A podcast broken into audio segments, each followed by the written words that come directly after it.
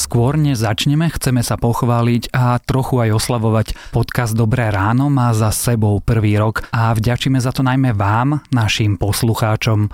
Ďakujeme. Ďakujeme. Ďakujeme. Ďakujeme. Ďakujeme. Ďakujeme. Ďakujeme. Ďakujeme. Je piatok 2. novembra, stále bude veľmi teplo. Najvyššia denná teplota 16 až 21 stupňov. Obloha jasná až polooblačná. Vítajte pri Dobrom ráne. V dennom podcaste Denníka Sme. Moje meno je Zuzana Kovačiš-Hanzelová. Ešte predtým, než začneme, máme na vás malú prozbu. Ak nás radi počúvate a chcete nás podporiť, najviac nám pomôžete, ak si nás predplatíte na Sme.sk lomka predplatné, alebo ak svojim priateľom poviete o našom podcaste. Ďakujeme. Viete, ktorý štát v Indickom oceáne tvorí viac ako tisíc ostrovov? Zistite to na vlastnej koži na dovolenka sme lomka exotika.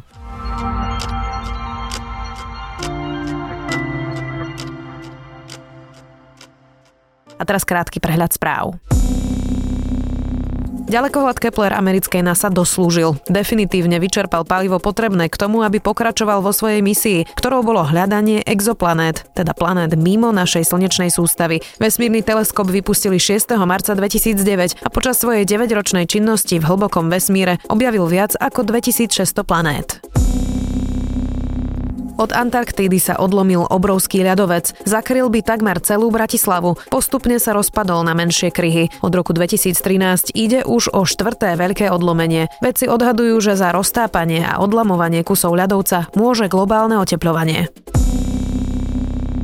Tesla bola v treťom štvrť roku 2018 zisková. Naplnil sa tak prísľub Ilona Maska, ktorý hovoril o tom, že v druhej polovici roka sa Tesla dostane do čiernych čísel. Od júla do septembra vyrobil elektromobilový gigant 56 tisíc kusov modelu 3. Najhodnotnejšia americká automobilka sa tak konečne porátala s meškaniami vo výrobe, problémami s dodávaním hotových aut, aj so žalobou, ktorú podal kontrolný orgán kvôli maskovým tweetom. Viac správ nájdete na Sme.sk.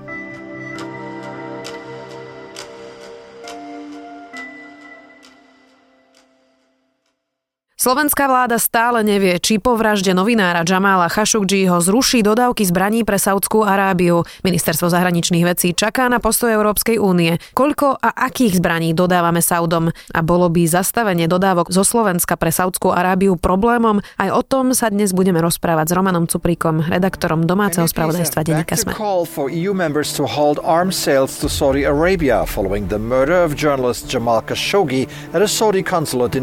Roman, koľko a akých zbraní teda Slovensko predáva Saudom?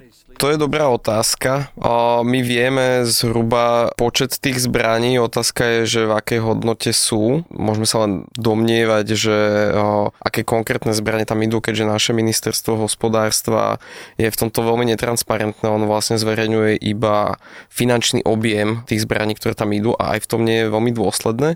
Niečo viac nám ale hovoria štatistiky OSN. Tie ukazujú aspoň teda typy tých zbraní, aj keď stále nevieme napríklad, že či ide o nejaké nové alebo zastarané zbranie a tak ďalej. Keď sa pýtaš na čísla, tak e, napríklad e, revolvery a samonabíjacie pištole, tak tam išlo 160 tisíc takýchto zbraní, útočných pušiek 144 e, tisíc. Tam sa domnievame, že pravdepodobne ide o staré vyradené československé zbranie. Pri tých takých väčších zbraniach alebo takých tých ťažších vojenských zbraniach, tak pri gulometoch tam máme 5000 gulometov, viac ako 500 diel a tak ďalej. Čo s nimi oni robia, keď hovorí, že sú to staré zbranie? Saudi asi nepotrebujú sami pre seba takéto zbranie staré vyradené? Presne tak, Saudská Arábia je bohatý štát, ktorý, ktorý sa stal za posledné roky najväčším dovozom zbraní z celého sveta. Od Američanov nakupujú tie najmodernejšie zbrania, aké môžu a tam vlastne je tá otázka, že na čo potrebujú staré československé vyradené zbrane. Keď sa tomu venovali investigatívni novinári zo zahraničia, prišli na to, že častokrát tieto zbranie končia v rôznych konfliktných oblastiach v rukách militantov a podobne. Saudská Arábia sa vojensky angažuje v občianskej vojne v Jemene. Tam ide o to, že v Jemene v roku 2015 prevzala moc nejaká nová militantná skupina a Saudská Arábia sa rozhodla podporiť ešte starého prezidenta a vedie takú koalíciu, ktorá sa tam vlastne vojensky angažuje a snažia sa o to, aby ten bývalý prezident znovu získal moc. Problém ale je, že sú zdokumentované aj útoky na civilné obyvateľstvo a potlačenie ľudských práv. V minulosti sa objavili niektoré tieto zbranie aj pri nejakých útokoch. Pamätám si to správne? Uh, áno, objavili sa, totižto Európska únia má taký tím ľudí a zapájajú sa do tejto práce aj potom rôzni investigatívci, ktorí sledujú napríklad nábojnice, nájdené zbranie v tých vojnových oblastiach, tak tieto naše slovenské, väčšinou ešte československé zbranie sa našli aj v rôznych konfliktných oblastiach. Po vražde Jamala Khashoggiho má postoj k Saudskej Arabii Slovensko aký? Myslím teraz ten zahranično-politický. To nás na tej téme zaujalo najviac, preto sme sa o tom rozhodli písať, lebo vlastne to ministerstvo ani po niekoľkých týždňoch od tej vraždy nejak nevydalo oficiálne stanovisko a ťažko by človek pátral po nejakom vyjadrení. Väčšinou, keď sa k tomu mali naši diplomati vyjadrovať, tak až po otázkach nejakých novinárov, verejnosti a podobne. Keď som sa ich na to pýtal ja, tak povedali, že túto vraždu samozrejme odsudzujú, ale na otázku, že či teda chceme pokračovať dodávke zbraní pre Sádskú Arábiu neboli konkrétni. Povedali, že počkajú si na stanovisko ostatných krajín Európskej únie.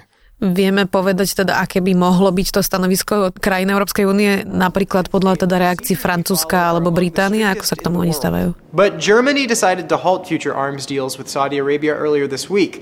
Chancellor Angela Merkel said arms exports can't take place in the current circumstances. Najiniciatívnejšie bolo v tomto Nemecko. Angela Merkelová pred dvoma týždňami povedala, že teda ona navrhne to, aby celá Európska únia zavedla niečo ako embargo, aby sa teda tie zbranie do Sádskej Arábie nevyvážali. Na túto výzvu rôzne štáty reagovali rôzne. Náš postoj je teda taký, že si počkáme, ale napríklad Rakúsko sa k tejto výzve pripojilo. On Tuesday, Spain's parliament voted against freezing its weapons sales to Saudi Arabia despite calls to stop conducting business with the country over Khashoggi's death. Španieli naopak, keď o tom hlasoval parlament, tak povedali, že teda oni dodávky zbraní nezastavia. Asi je to dobrý biznis. Je to veľmi dobrý biznis. U nás teda je to biznis minimálne za 10 miliónov eur. Licencie sme vydali na 90 miliónov eur a to sme ešte v rámci Európy veľmi pozadu. Akože tie veľké štáty ako Británia, Francúzsko v rádovo 10 násobne majú väčšie objemy týchto obchodov. Čo naši susedia? Rakúsko si už spomenul, ale čo V4? Nie sú známe úplne všetky stanoviska. Česi, tiež som si nevšimol, že ako sa vyjadrujú k dodávke zbraní, ale bol iniciatívny v tom, že aspoň stiahli svojho diplomata zo Saudskej Arábie. Pri Poliakoch a Maďaroch je to zatiaľ otázne. Aký má Slovensko vlastne vzťah k Saudskej Arabii? Vieme povedať, či máme s nimi nejaké blízke zahranično-politické vzťahy alebo iba obchodné vzťahy? Tiež som potom pátral ako domáci redaktor a nenašiel som teda veľa nejakých zájomných interakcií, okrem tých oficiálí, že nejaký diplomat tam príde a odozdajú si pozdravia niečo podobné. Čo ale vieme odsledovať trošku viacej sú naše vzťahy so Spojenými arabskými emirátmi a pravdepodobne si spomínaš na motorku pre Roberta Kaliňáka, ktorú mu daroval vlastne tamojší minister vnútra. Dôvod je ten, že tieto návštevy do Spojených Arabských Emirátov sú časté, vedieme s nimi nejaký čulý obchodný styk a Spojené Arabské Emiráty sú v tomto spojencom Saudskej Arábie aj v ich intervencii v Jemene.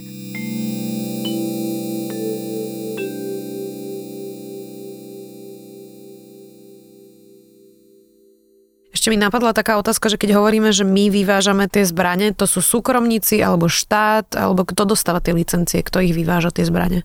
To je dobrá otázka. Nie je pravda, teda, ak by mal niekto pocit, že to teda Slovensko vyváža ako krajina. Vyvážajú to súkromníci, nejakí súkromní obchodníci so zbraniami, zbrojovky a podobne. Slovensko len dáva licencie týmto súkromníkom na to, aby tieto zbranie vyvážali. Štandardne sa to robí tak, že slovenská armáda sa potrebuje zbaviť nejakých starých zbraní, nájdú sa nejakí kupcovia, ktorí ich kúpia, prípadne ich opravia, trošku zmodernizujú a tak ďalej a potom dostanú licenciu na to, aby mohli ďalej vyvážať. No a je to dobrý biznis pre nich, je to dobrý biznis aj pre Slovensko, lebo môže na daniach tiež niečo zarobiť a tak vlastne funguje tento náš obchod so zbraniami. Tie licencie podliehajú nejakému utajeniu? Je to ťažké zistiť, ktoré firmy to majú alebo na aký typ vlastne zbraní a podobne? Slovensko to neuvádza, my sa môžeme pýtať iba tých firiem, niektoré kontrakty sú známe, niektoré nie. Celkovo je Slovensko kritizované za to, ako málo informácií poskytuje, pretože aj keď sa to možno niekomu nezdá, tak moderný prístup k týmto veciam je taký, že už sa veľmi nezatajuje, ktoré zbranie, kde dodávame a tak ďalej. Nie je to nejaké ohrozenie našej bezpečnosti alebo obchodné tajomstvo. V súčasnosti je trend taký, že o tom krajiny sa snažia hovoriť otvorene otvorené, aspoň niektoré teda. A Slovensko nie? Slovensko je v tomto veľmi pozadu. Roman Cuprík, redaktor domáceho spravodajstva, ďakujem.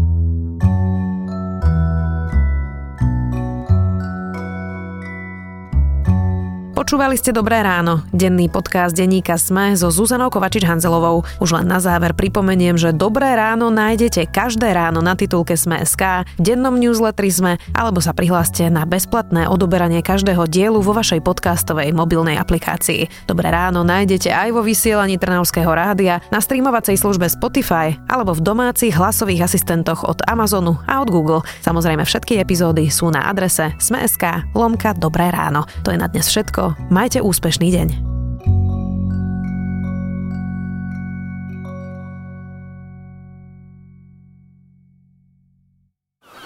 Tento podcast a exotickú dovolenku so zľavami vám priniesla dovolenka Sme.sk.